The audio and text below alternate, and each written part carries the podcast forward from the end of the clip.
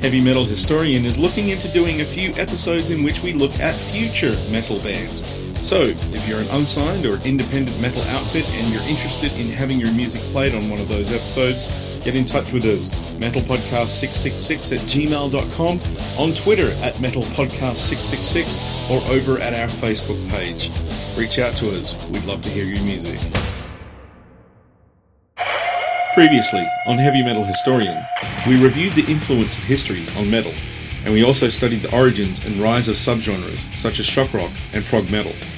On this episode, we finally reach our destination after looking at thrash metal, punk, and hardcore. From proto punk to the first wave of punk, to the development of hardcore and the rise of thrash metal, we inspect the first prosperous fusion of metal with punk, where thrash was blended with hardcore. We look into the key bands that shaped the genre and where it is headed now. From Uncle Slam to Suicidal Tendencies to Agnostic Front, we take a stage dive into crossover thrash.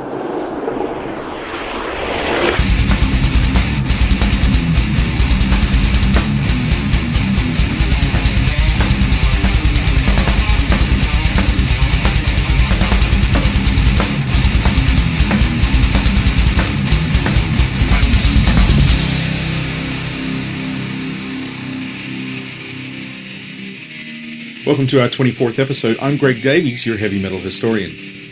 In 1977, one of the most famous rivalries commenced. On one side of the coin, you had the pioneers of the then new wave of British heavy metal, and on the other, you had the punk movement. The metal guys were disinterested and often repulsed at the spotty, rude punks, and the punk musicians of the time began rejecting the relationship their genre previously had with early metal. All the punk bands were getting the gigs, and anything that was remotely more mainstream rock wasn't even looked at anymore, you know. So it was really tough for bands at the time. I remember going down to a gig, you know, so in West London, and we went in there, and it was just people just diving about all over the place, spitting over the band and all this. We just hated everything about it. Absolutely everything. Maybe punk could be credited with at least bringing no speed. I'm sorry, can't credit it with anything. Come on, no. Steve. No, we hated it. Don't believe We it. absolutely hated it. What was different about metal compared to punk in the late 70s? metal players have a they're metal riffs. We were much more kind of almost not bluesy, but sort of rock and roll, kind of traditional based in the way we viewed the notes we played. There was kind of a, a, a great kindred that we had with like the Stooges and the MC5, but the similarities really were only in volume. Why ultimately were you attracted to going more the punk direction than the metal? because it was mine. It was my generation. It was what I wanted to do. And, you know, we didn't play as good as some of those guys either. I think we were grateful that we could get something out that sounded like a song. Were the metal and punk fans coexisting peacefully, or was there actual real conflict there? It's a bit like two snarling dogs in a cage, you know. They'll look at each other, they'll size each other up.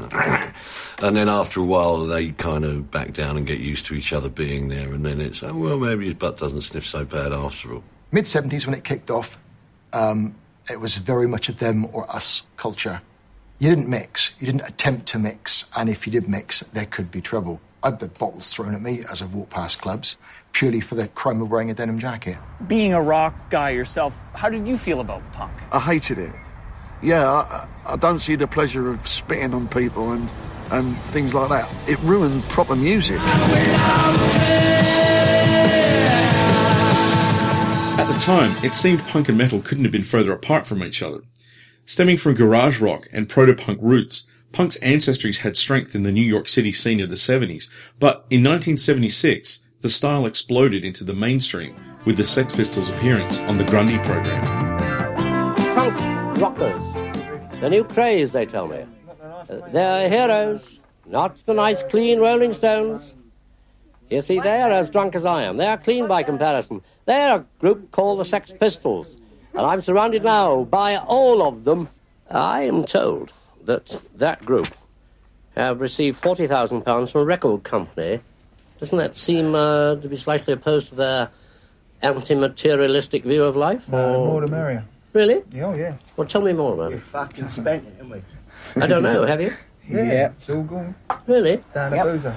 Forty? Really? Mm. Good lord. Now, I want to know one thing. What? Are you serious? Or are you just making me, trying to it's make me gone. laugh? Gone. Really? Yeah. No, but I mean about what you're doing. Oh, yeah. You you are serious? Mm. Beethoven, Mozart, Bach, and Brahms have all died. Ours, aren't they? Really? Yes. What- what- uh, they're what we saying, sir? Wonderful people. Are they? Oh yes, they really turn us on. What do they do? Well, suppose they turn other people on. That's just their tough tricks. Which one? Nothing. A rude word. Next question. No, no. What was the rude word? Shit. Was it really? Good heavens, you frightened me to death. Oh, all right. See, What about you girls games. behind? He's like your dad, isn't he, this geezer? Are you, uh, With your granddad. are you worried or are you just enjoying yourself? Enjoying myself. Are you? Yeah. Ah, that's what I thought you were doing. Always wanted to meet you. Did you really? Yeah. We'll meet afterwards, shall we? Yeah. Dirty sod. You dirty old man. Well, keep going, Chick. Keep going. Go on, you've got another five You seconds. Say dirt- something You outrageous. dirty bastard. Go on, again. You dirty fucker. What a clever boy. What a Yeah. fucking rotter. Well, that's it for tonight. The other rocker, Abel, and I'm saying nothing else about him, will be back tomorrow. I'll be seeing you soon. I hope I'm not seeing you again. Don't me, though. Good night. The filth and the fury, as it was branded at the time, was the spark that set off the punk powder keg. It launched the style and attitude into the mainstream. Alongside the Sex Pistols, bands like The Clash and The Damned began benefiting from great success. Back in the USA, artists like Iggy Pop and the Ramones experienced revitalization because of the rise of the punk scene from the UK. It was due to the explosive rise to power of the Pistols and their debut album, Nevermind the Bollocks.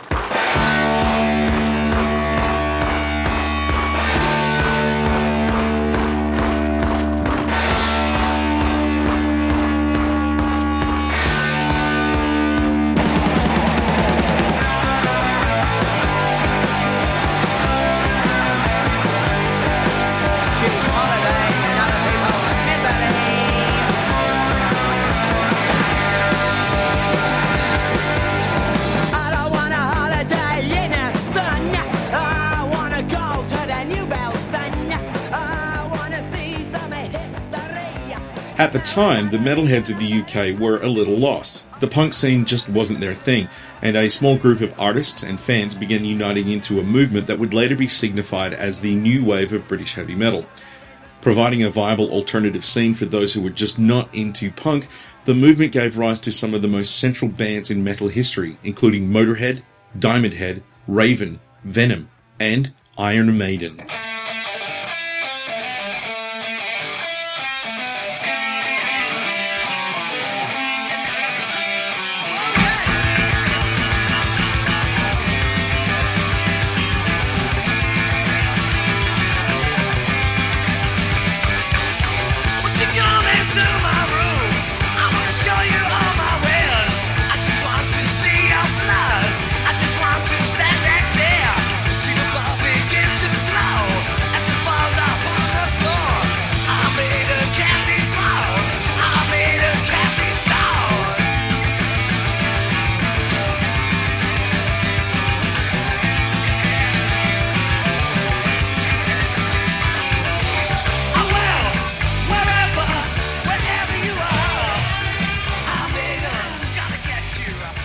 In all fairness, though, even looking back at the two scenes in this day and age, there was a considerable difference between the two. But as punk would rise to power, it would also be co opted by the record label suits, commercialized and packaged. New wave music would appear, and all of a sudden, punk became a safe and sustainable commodity. It became a lucrative opportunity, and the fans of the scene rejected this. The fans of the scene that deemed themselves to be the hardcore fans of punk felt that the commercialization was a signal that the movement had grown beyond what it originally meant. A new generation of musicians knew that for punk to remain viable and relevant to its followers, it needed to come back to an underground DIY sensibility.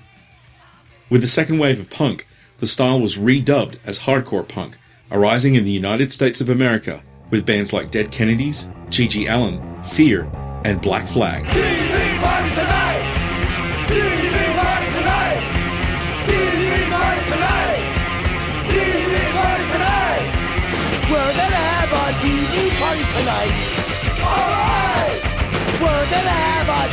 Tea Party, all right!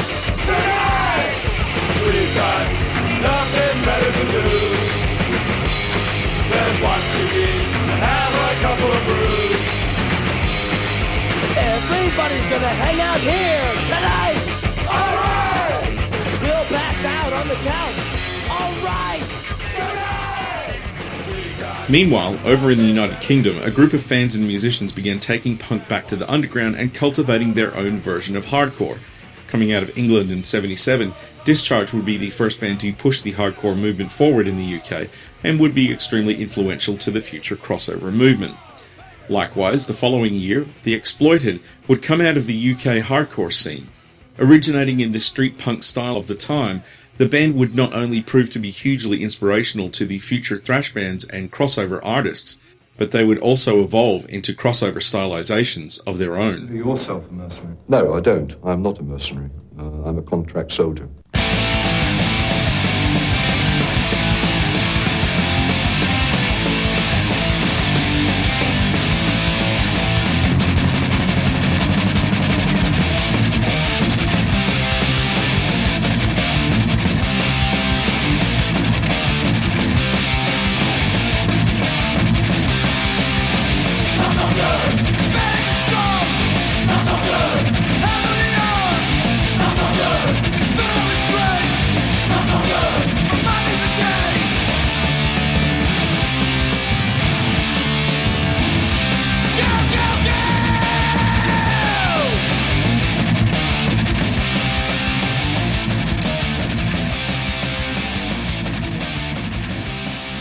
The hardcore style was evolving by this point. While most bands were trying to stay true to the core idea of punk, others were developing different stylizations that would be embraced by thrash and crossover groups. A faster, more aggressive approach. The initial emerging style was first explored by both Discharge and The Exploited. But the American bands were also catching on to the rougher aggression. Dayglo Abortions in 1979 were followed by Agnostic Front in 1980, both would evolve into being exclusively crossover thrash, as would Gang Green, who also surfaced in 1980.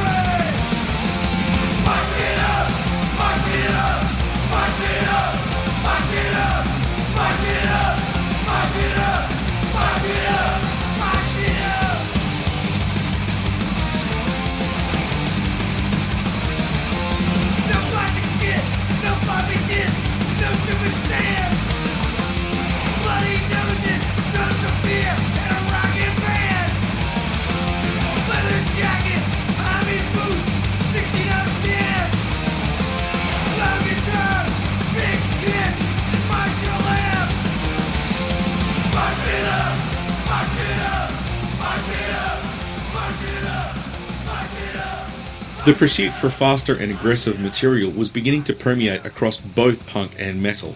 Hardcore bands began finding some minor influence from the new wave of British heavy metal artists. Speed metal came to be, as did symphonic metal and power metal, all beginning to enter their formative periods. The end result of the most successful merging of the speed with aggression actually came from the Bay Area in the early 80s. Beginning with Metallica in 1981, the new thrash metal movement emerged. Megadeth followed, formed by Dave Mustaine after he left Metallica, and then Slayer came out around the same time. Over in New York, Anthrax arose from a scene that had heavy hardcore leanings. As the scene fleshed out, other bands emerged, producing the new thrash sound, including Exodus, Overkill, Kreator, and Testament.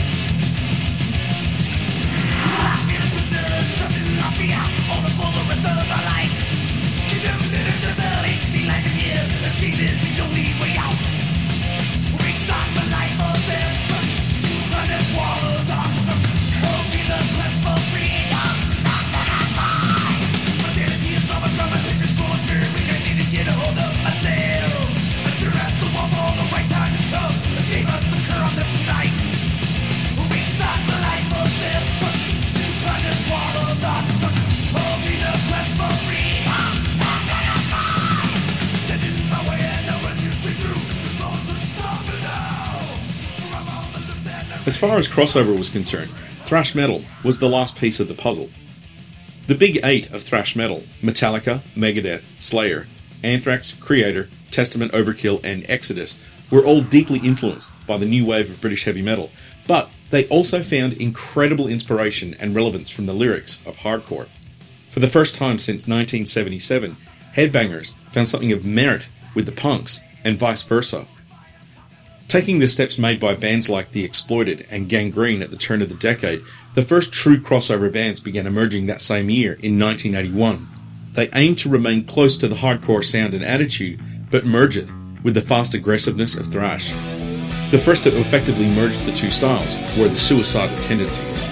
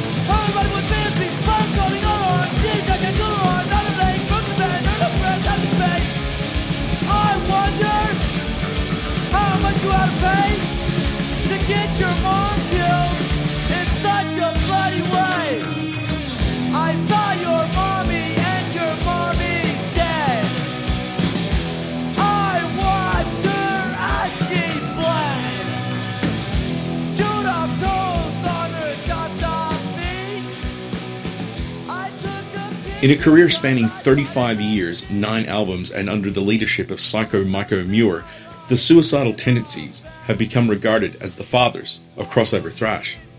The band came to mainstream notice for the first time in 1983 with the single and music video of Institutionalized.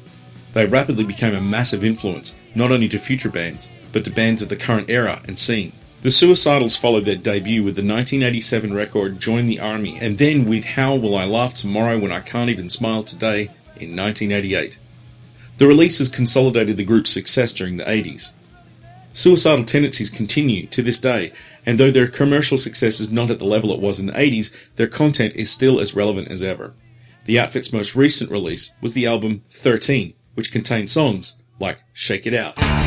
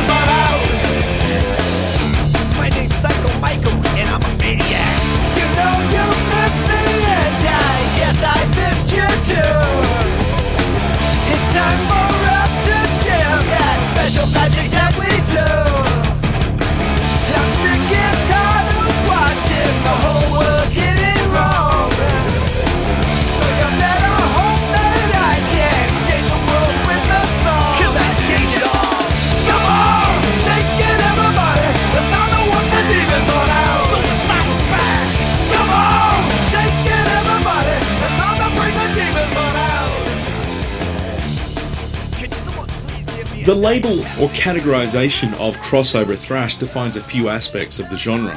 First and foremost, it's the heterogeneity or merging of the two styles, thrash metal and hardcore punk. But more importantly, what sets crossover apart from styles like, say, thrashcore, is that the music was of huge appeal to both thrash fans, and hardcore punk fans.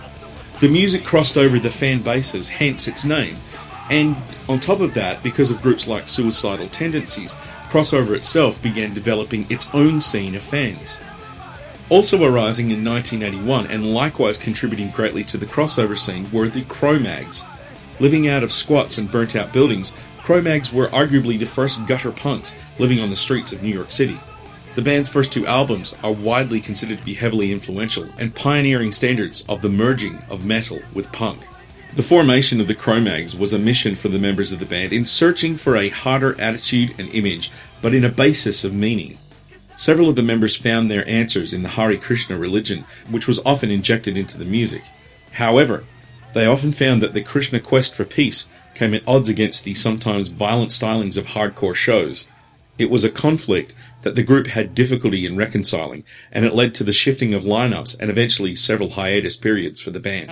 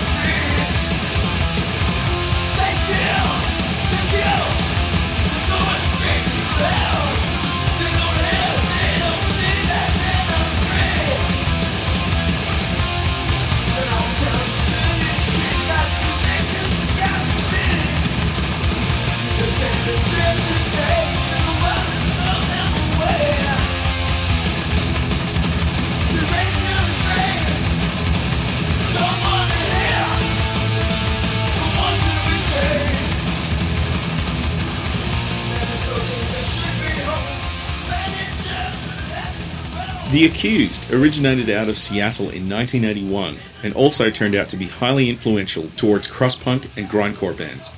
They would also inspire the later groups that would emerge in the interrelated thrashcore movement. SSD, aka Society System Decontrol, originated in the realm of straight edge but migrated across into the crossover scene. DRI, otherwise known as the Dirty Rotten Imbeciles, came out in 1982 from Houston, Texas, and quickly became another of the key bands in the development of crossover. While they never cracked mainstream or commercial success, the band is still continuing to this day, enjoying a cult following success. They were also mostly responsible for pushing the name crossover into the metalhead consciousness when they released their 1987 album titled Crossover.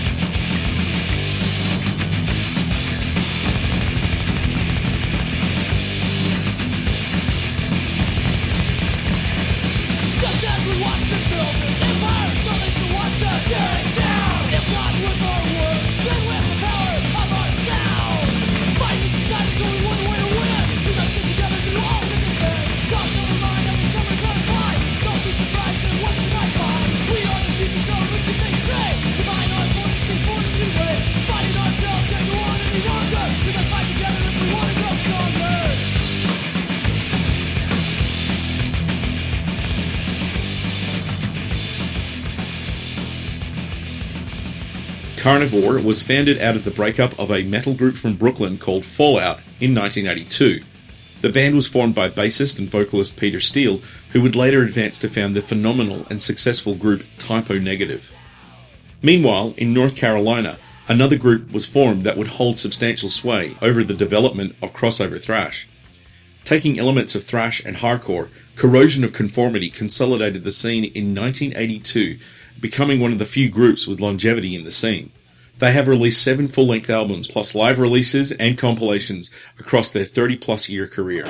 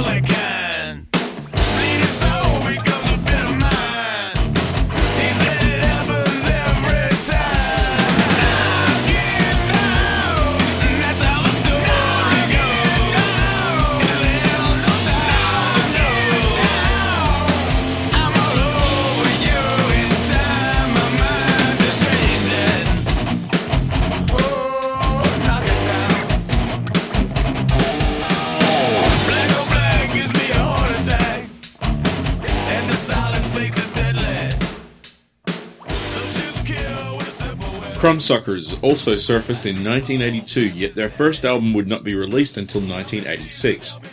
Though they never achieved major commercial success, the band developed a dedicated fan following based upon word of mouth.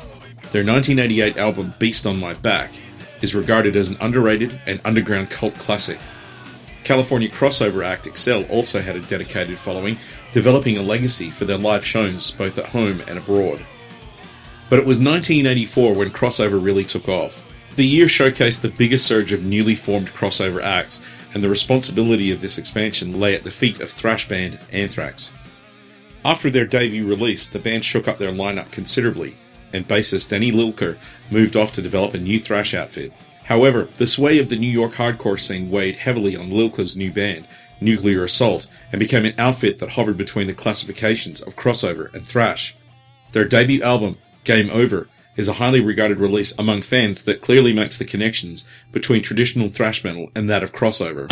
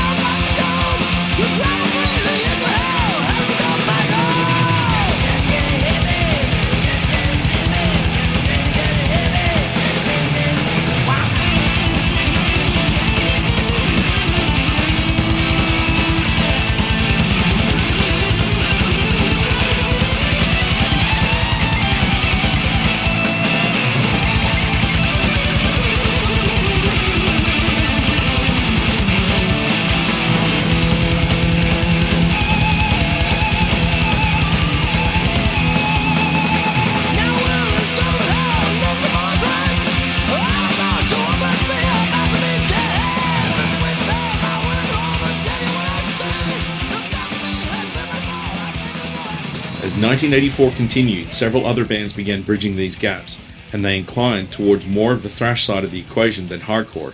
Nevertheless, it was still crossover, and it's important to point out that during this time the word thrash was used synonymously to describe all of the bands from the thrash metal scene to the hardcore scene to the thrashcore scene and of course to the crossover scene. It was this appreciation across the board that pushed bands like Cryptic Slaughter to continue propagating the noise forward and outward, whose success was largely based on the underground tape trading network among fans. This tape trading network has since been seen as the internet before there was an internet, where fans traded cassette tape recordings of their favourite hardcore and thrash bands, and crossover was a natural fit.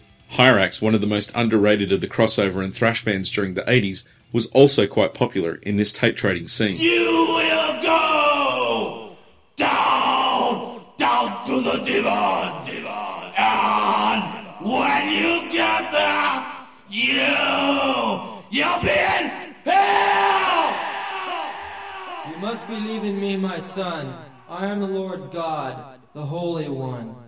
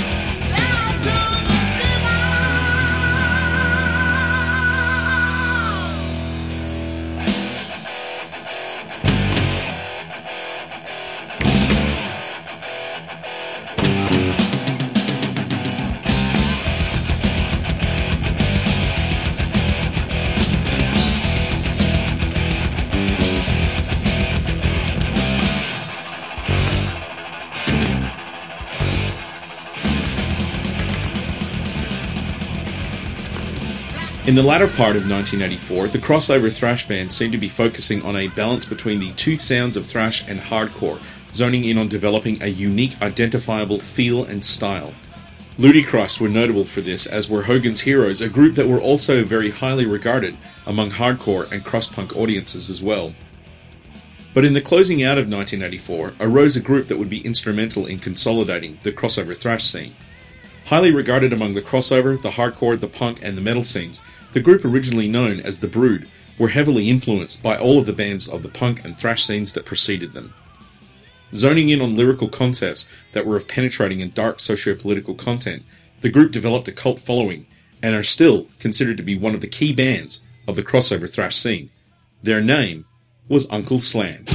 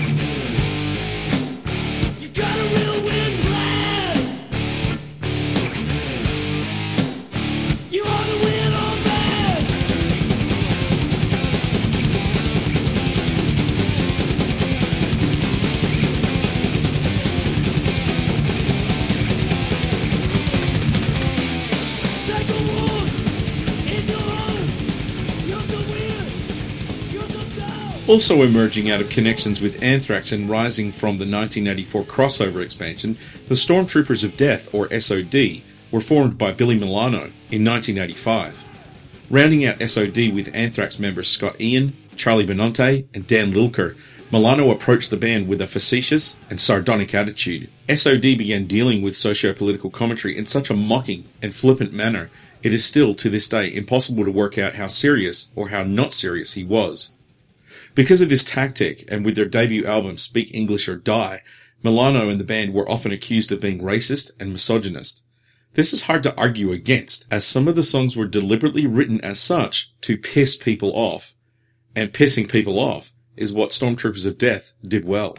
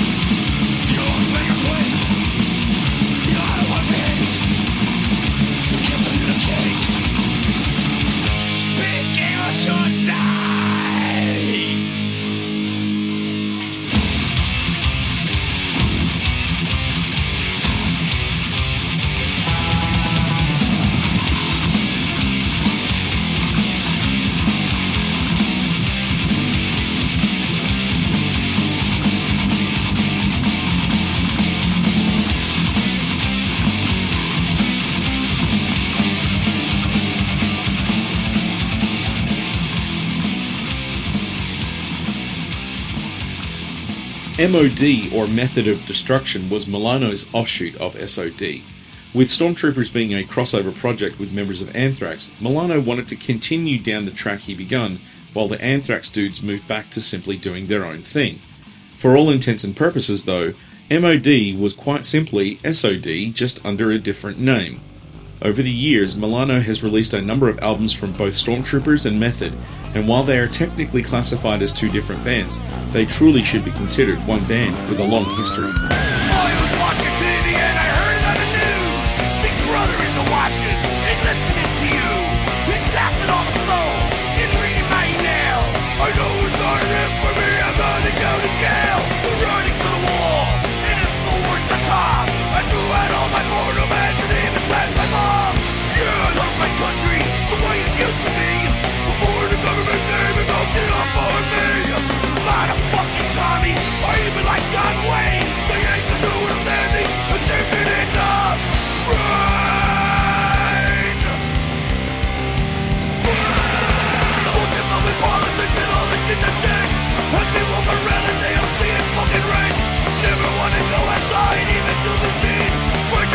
Fucking life is starting to.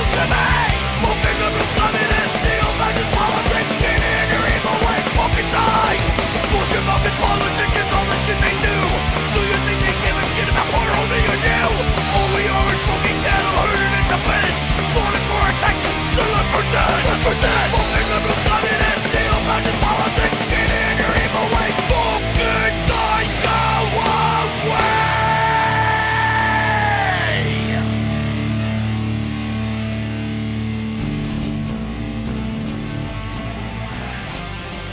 As 1985 began to close out, the level of newer crossover acts began to diminish a little. Attitude Adjustment developed a solid following when they were formed during the year, as did Wehrmacht and Lawnmower Death and Madball.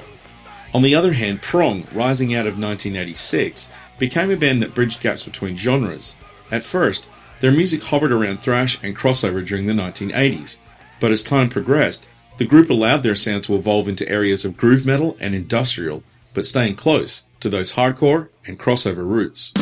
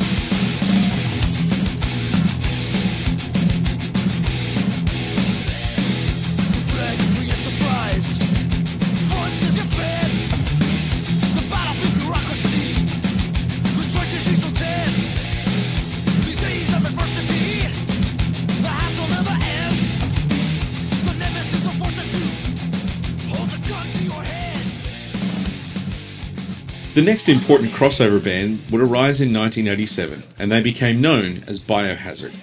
Hailing from Brooklyn, the group's first few demos contained some shock value songs, in the vein of Carnivore and SOD, to get the attention of listeners. And if they pissed anyone off along the way, then all the better. But as Biohazard's fan following flourished, they also began changing. While based in crossover thrash, they began integrating an element that, at the time, it seemed only the Beastie Boys and Anthrax were willing to experiment with.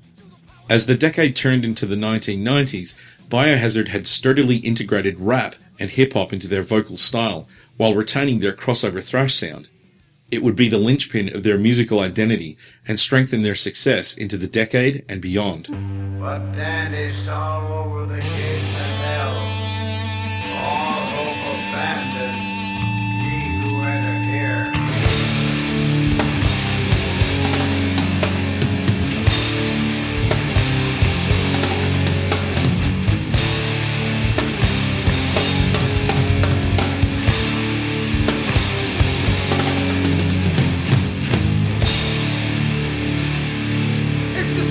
World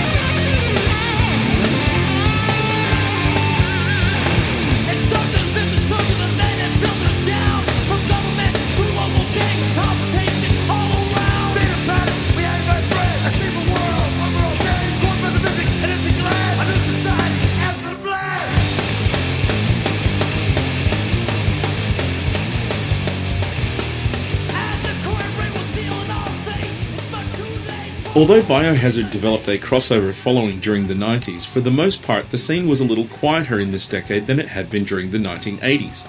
However, there was one band that popped up and gave hardcore, metal, and crossover a solid kick in the ass.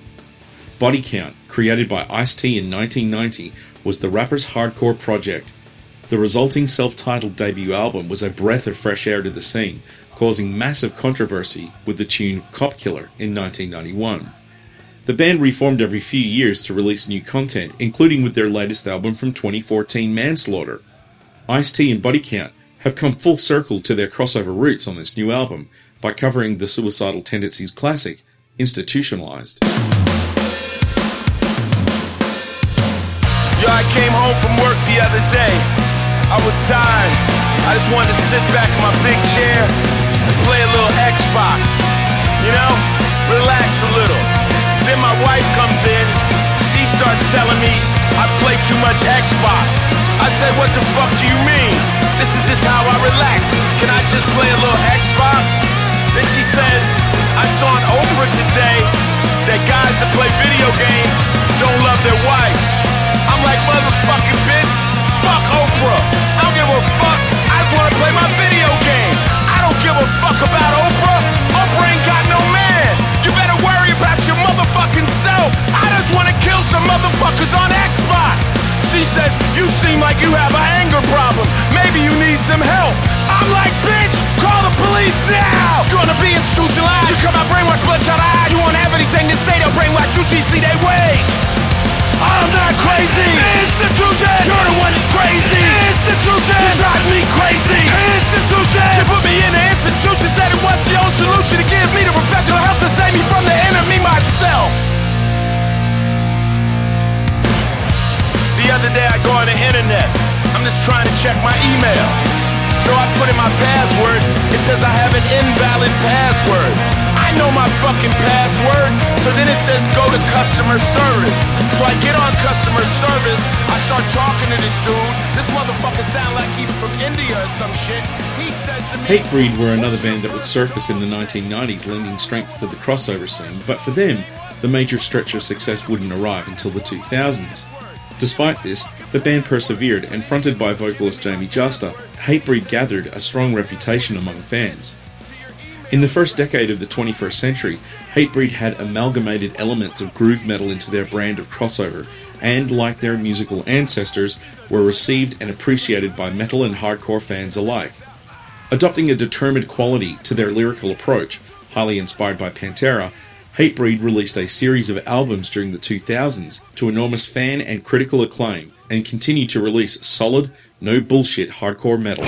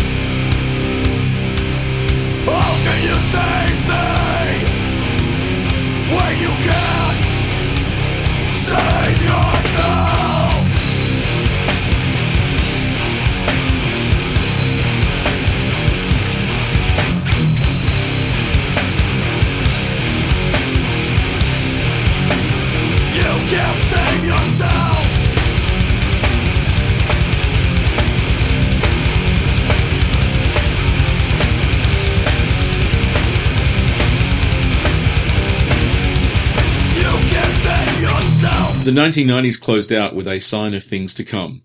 1997 saw Sworn Enemy crop up, while two years later, the bands ANS and Blunt Force Trauma would also contribute to the crossover scene. But in 1999, it would be the founding of Toxic Holocaust that would cause to be the preview of what would follow in the 2000s. On the edge of a neo-thrash revival, the band came out of Oregon and integrated rudiments of black metal into their crossover approach to thrash. The group helped usher in a new age of thrash metal, while their album covers helped pioneer a new reawakening of album artwork. They were full of color and reminiscent of the crossover bands and thrash acts of the 80s. It was the beginning of the thrash revival.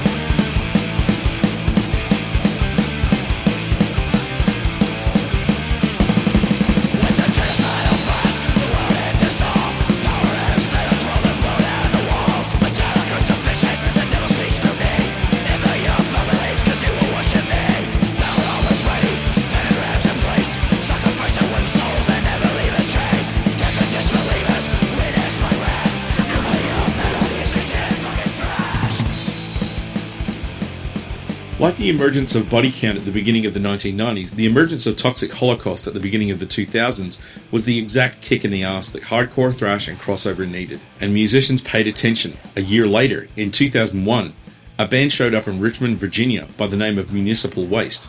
Rooting themselves in the legacy of crossover and thrash, citing bands like Suicidal Tendencies and Anthrax as influences, Municipal Waste also took a leaf out of the Billy Milano book. Have fun with it and inject humor into the music. And if you piss people off along the way, all the better. Like many of the bands in the neo thrash renaissance, Municipal Waste zoned in on horror subjects and stayed close to their crossover thrash roots.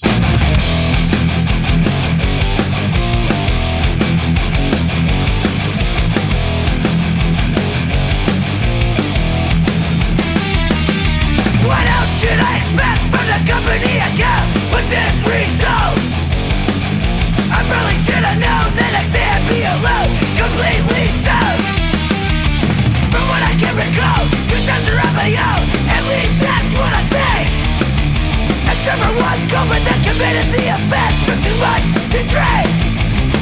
To be fully honest, there's not much to recollect. One second I'm relaxed and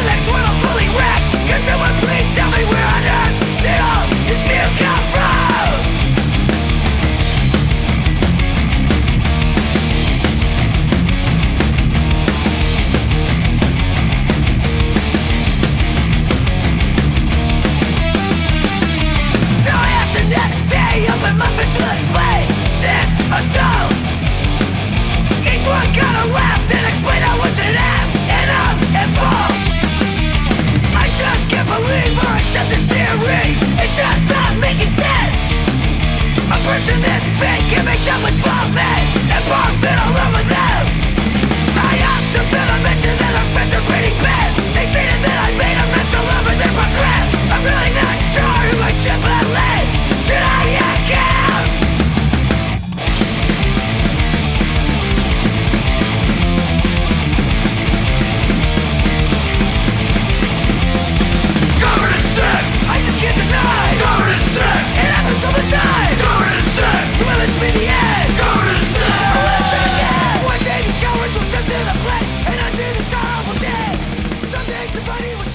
Also hooked on the horror themes, Send More Paramedics were formed in Leeds in the UK in 2001, bringing the crossover itch to the other side of the pond.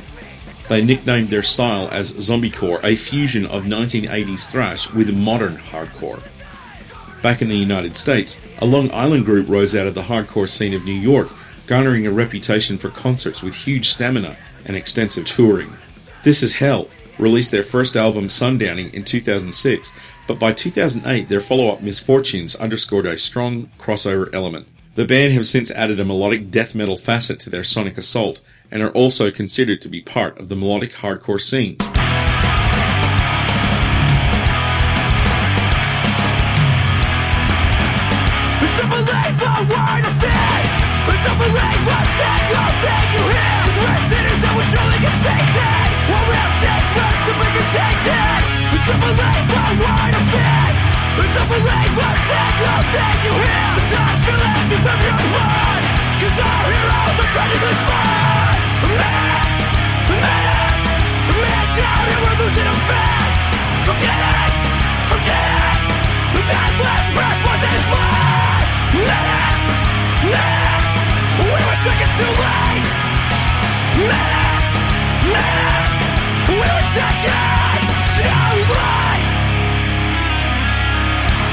believe a word of this believe I you these things But in the end they're only colorful lies believe a word of this believe you The poetry of a Let all the demons back right Man, man, man down we're losing them fast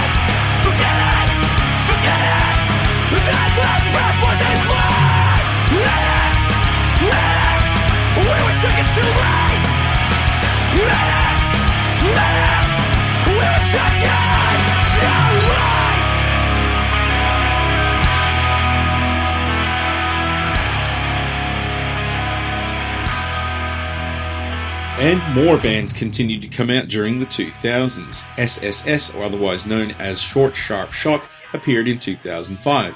Coming from Liverpool in the United Kingdom, SSS regard themselves first and foremost as crossover and are well regarded among fans of hardcore and metal. In Washington state in 2006, Black Breath began, mainly focusing on retaining followings in clubs in the underground. The band boasts a strong 90s era metal sound, though were firmly entrenched in the underground hardcore movement of the 2000s. The band have since incorporated elements of death metal and crust punk into their repertoire, helping to consolidate modern crossover into progressing into the future.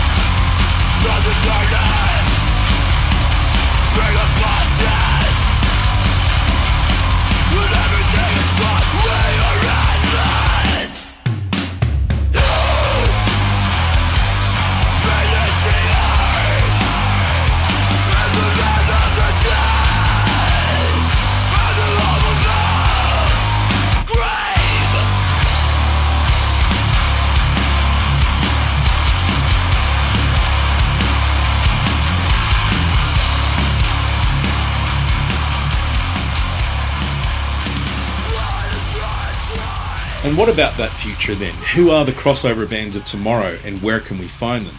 While not as plentiful as, say, progressive or thrash, there are newer bands coming out into the crossover scene. A search at Encyclopedia Metallum results in around 20 crossover bands that have formed since 2013. This shows that the style still has a following in the metal community, though its numbers are smaller than it has been in the past. The Bath Salt Zombies, who have been featured on Heavy Metal Historian before, continue developing their crossover approach, having made over 10 releases since 2014. Finn Bulgaria comedically look at controversial social issues in their home country and abroad.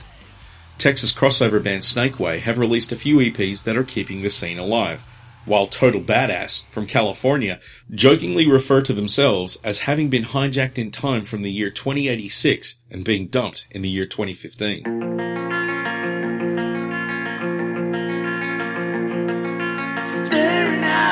Into a void, I'm looking out to see, to see if there's a hand out there that's reaching out for me.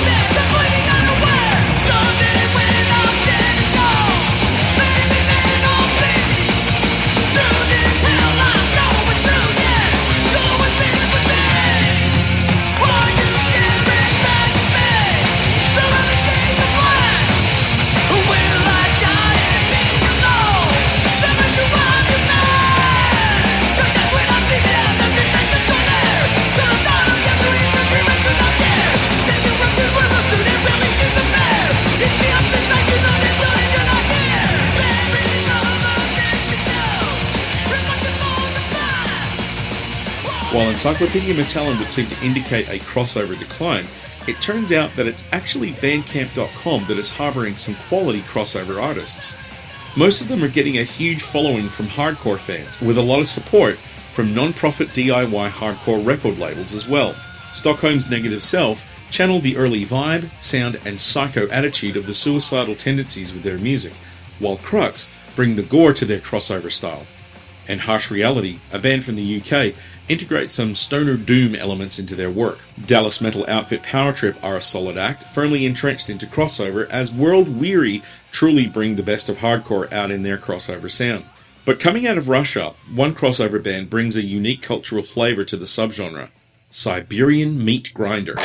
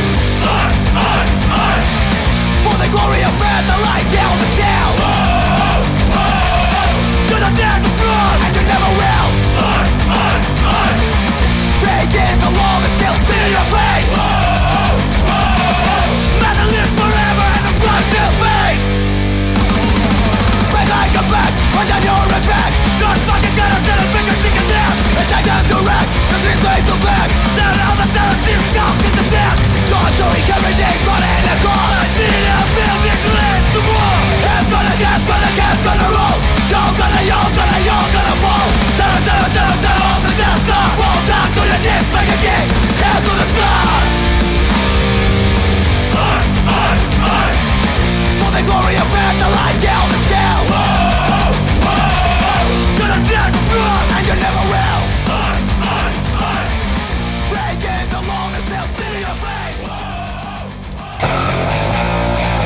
And now it's time for a prehistoric mosh. Before the rise of crossover thrash, there was a huge divide between metal and punk. The rivalry between the punks of 77 and the musicians of the new wave of British heavy metal was legendary. Despite this, however, there were two bands that fans of both punk and metal embraced as a part of their respective styles. There was something about them that seemed to transcend categorization and were highly respected by both crowds.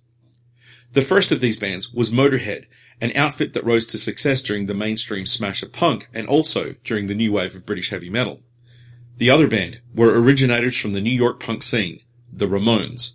In 1991, Lemmy wrote a tribute to the Ramones in a tune called R-A-M-O-N-E-S on their 1916 album.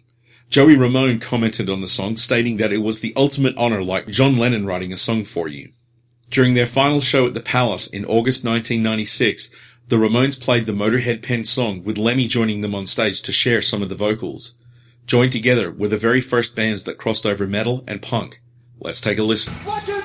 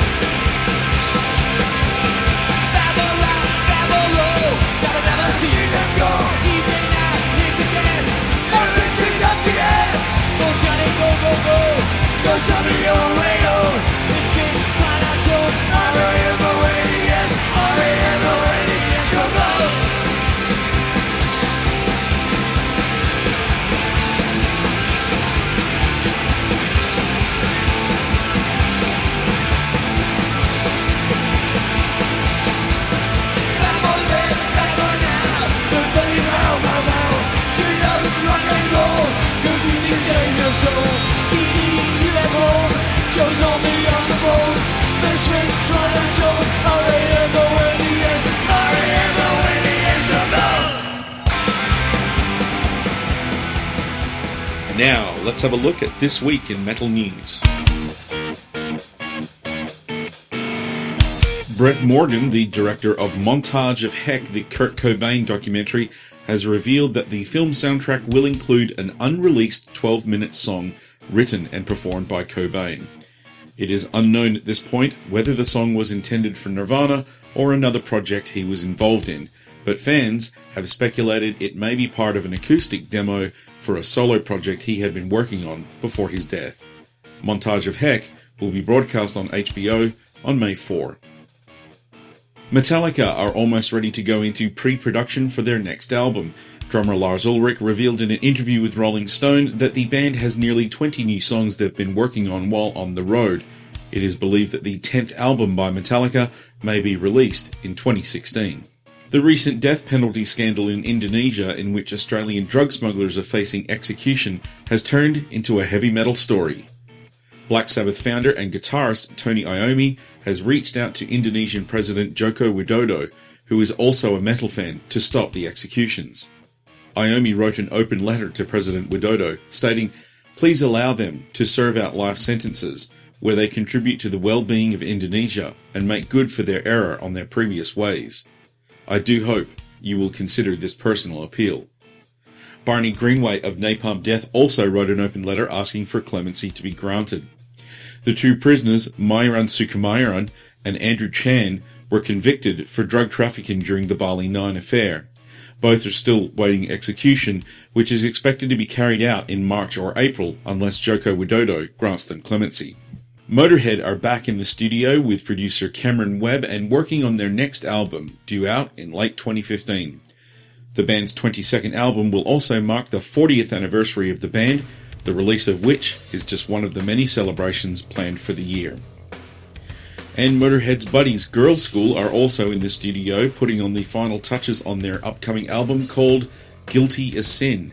The release is produced by Chris Tsangarides and is expected to be released during the summer of 2015. Sepultura are also celebrating an anniversary this year, their 30th, and to mark the event, the band will be releasing a new song to pay tribute to their fans.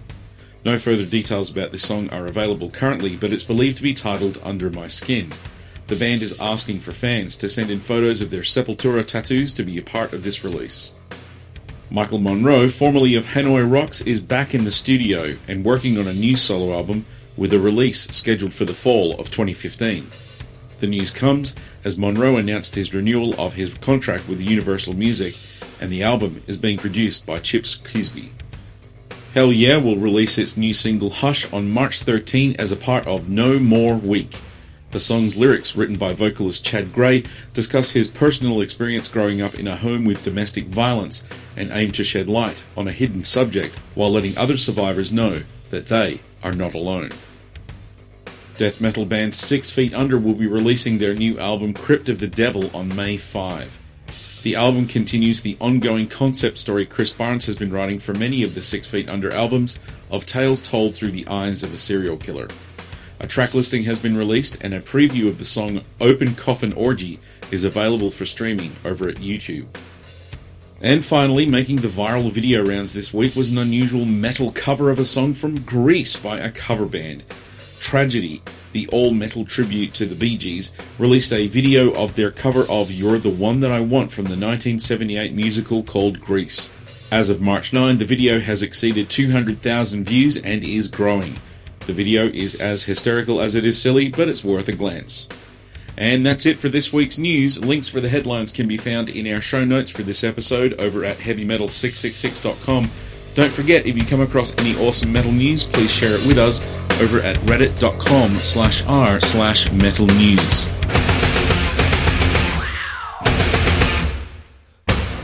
On the next Heavy Metal Historian, from the DIY approach of early punk to the self-managed method of hardcore to the rise of thrash metal, we dig a little deeper into the most important part of these scenes, the fans. Avoiding what was popular in the charts, the followers of metal and hardcore scrambled to the underground to find music that was far more relevant for their tastes.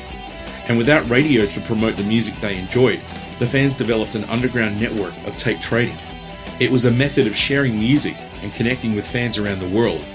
We look into the metal fans that connected with each other to share music in what's become known as the internet before the internet.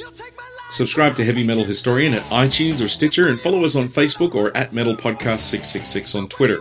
Send us a message, metalpodcast666 at gmail.com, if there's a topic you'd like Heavy Metal Historian to examine or report on, or if you have questions you would like to have answered. You can also hear me with Aaron Chavara on the Blendover Show, bringing you the news that the news isn't covering over at blendover.com. We will catch you on the next Heavy Metal Historian, Hails and Horns, and until next time, one of the groups we featured on the show a few episodes ago reached out to us recently.